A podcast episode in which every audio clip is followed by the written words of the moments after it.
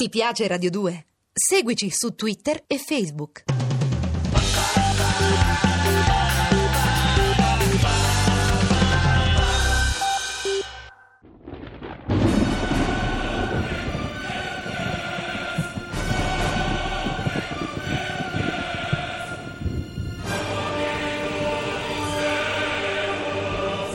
La furia di Eimerick. Sceneggiato in 30 puntate di Valerio Evangelisti. Con Luca Biagini e Pietro Bontempo. Regia di Arturo Villone. Quindicesima puntata.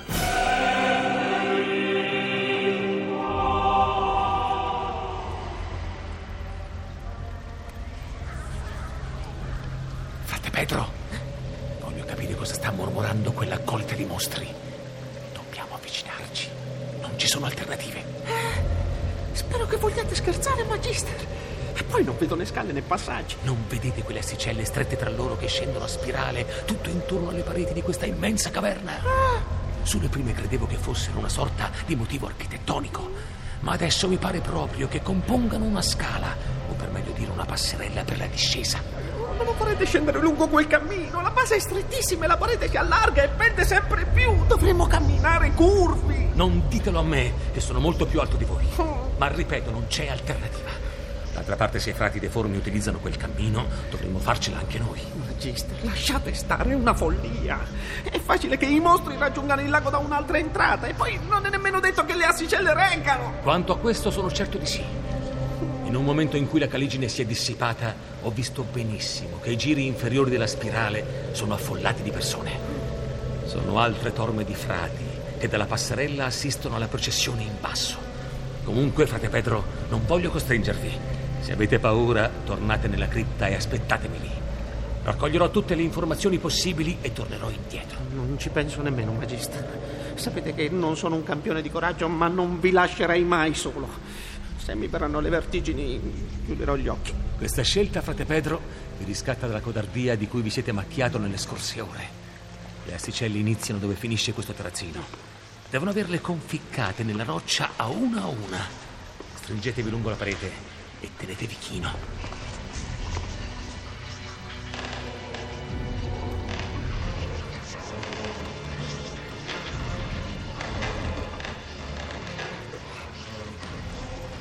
Come va, frate Pedro? Per fortuna la piattaforma tiene. Ma non abbiamo nemmeno completato il primo giro. Siamo ancora alla stessa altezza del terrazzino. La discesa sarà lunghissima, ma non è necessario che arriviamo fino in fondo. A me basta udire cosa sta biascicando quella congrega diabolica. Oh, ma guarda. Cosa c'è, Magister? Vi prego, non datemi cattive notizie. No, sono solo arrivato all'altezza di una nicchia. Non mi ero accorto della sua esistenza. Infatti ce ne sono altre, a distanze regolari, lungo tutta la spirale. Dal terrazzino sembravano macchie d'ombra. Che c'è, Magister? Che succede? Frate Pedro, credo di avere scoperto dove sono finiti i veri domenicani di Legiuni. Dentro la nicchia c'è uno di loro, almeno penso. È cadavere, ma lo si direbbe mummificato. Ha l'abito ricoperto di sangue raccrumato. Oh mio Dio, mio Dio, mio Dio! Quando raggiungete la nicchia, chiudete gli occhi. Basta un lieve sussulto per perdere l'equilibrio. Oppure tornate indietro. Siete ancora in tempo. No, io non torno indietro e terrò gli occhi bene aperti. Come preferite. Procediamo.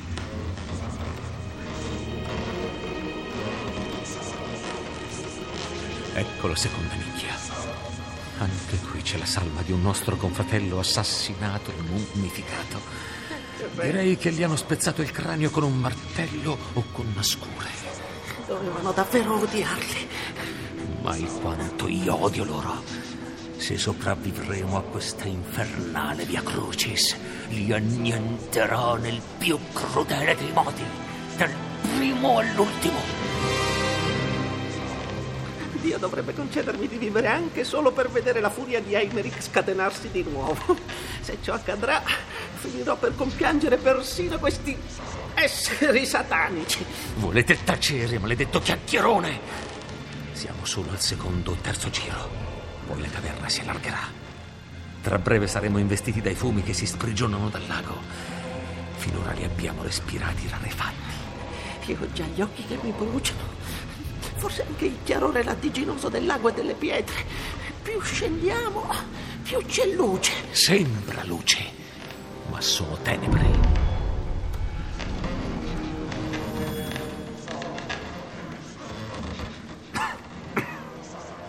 A che punto saremo, Magista?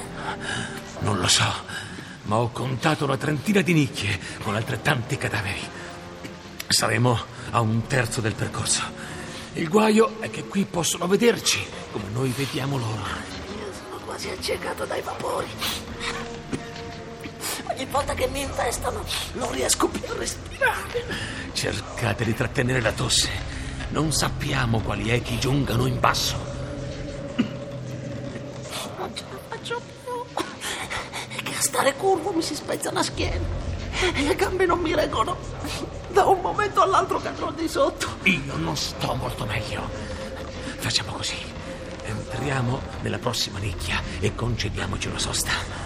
Ne intravedo una abbastanza vicina. Ma il morto che c'è dentro? Abbiamo poca scelta. Dobbiamo stringerci a lui. Credetemi, frate Pedro, la prospettiva non alletta neanche me. Stringerci a un morto. Solo questa ci manca. L'alternativa è morire noi stessi. Ecco la nicchia. Avvicinatevi, vi prendo la mano. Venga. Bene. Bravi. C'è un po' di spazio. Dio San Domenico, aiutami. Sono contro la mummia di un uomo squartato. Anch'io. Ma poco importa. Perlomeno posso finalmente raddrizzare la schiena. Tendete l'orecchio, frate Pedro.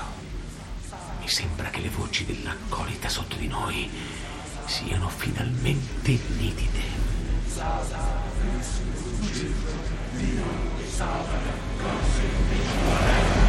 Luciferiani. Dunque esistono davvero. Eh, Ma cosa sono i luciferiani, magistra? Non me l'avete mai spiegato. La più misteriosa di tutte le eresie. Forse la matrice unica di tutte quante.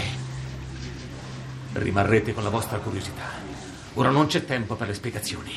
Sappiate solo, frate Pedro, che là in basso vedete la più empia, benefica e insidiosa bestemmia che sia mai stata formulata contro la dottrina cristiana.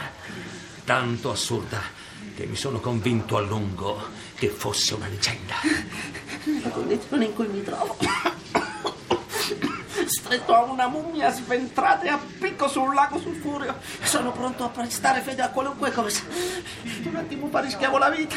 Adesso rischio la follia qui. Invece non dobbiamo rinunciare alla ragione, altrimenti la nostra discesa sarà stata inutile.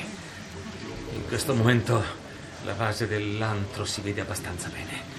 Cosa scorgete a parte il lago ribollente e fumigante?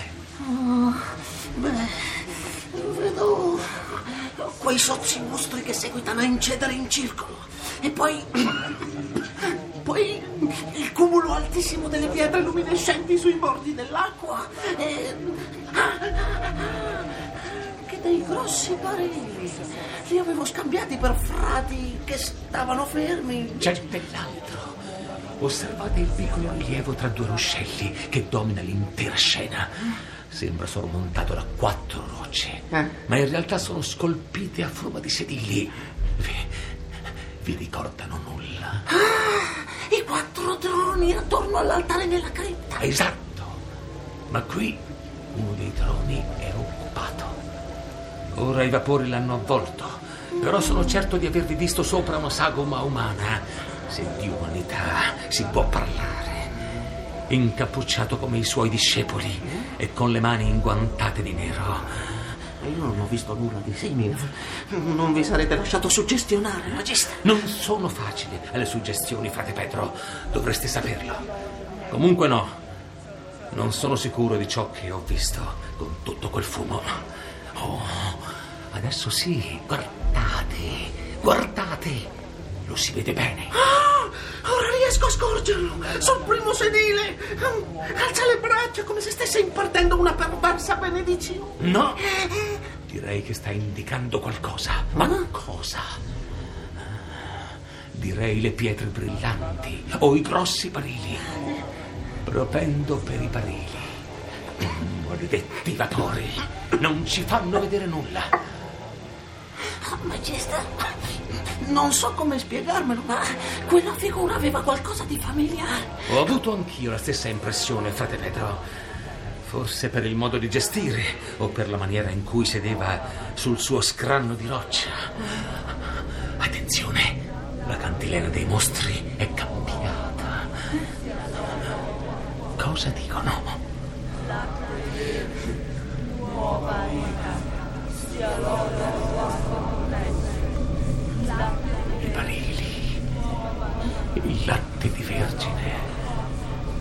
Forse stanno per bere quella che la creatura della valle chiamava l'acqua che salva.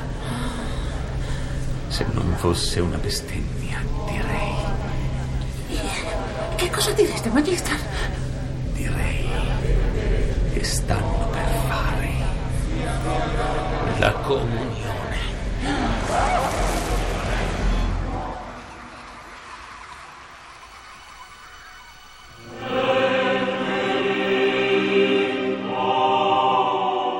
Abbiamo trasmesso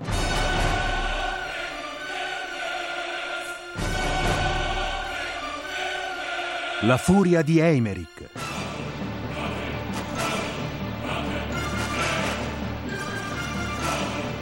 Di Valerio Evangelisti.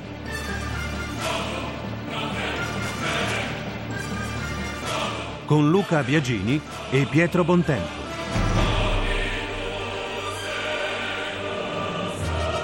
Musiche originali di Alessandro Molinari.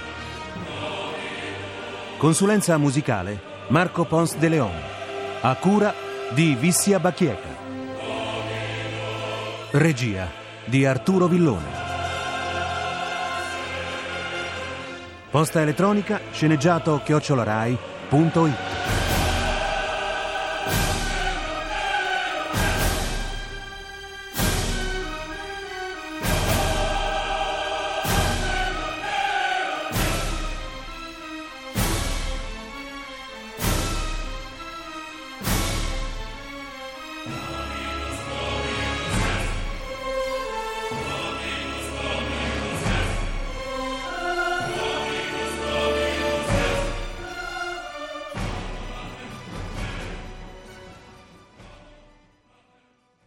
Ti piace Radio 2? Seguici su Twitter e Facebook.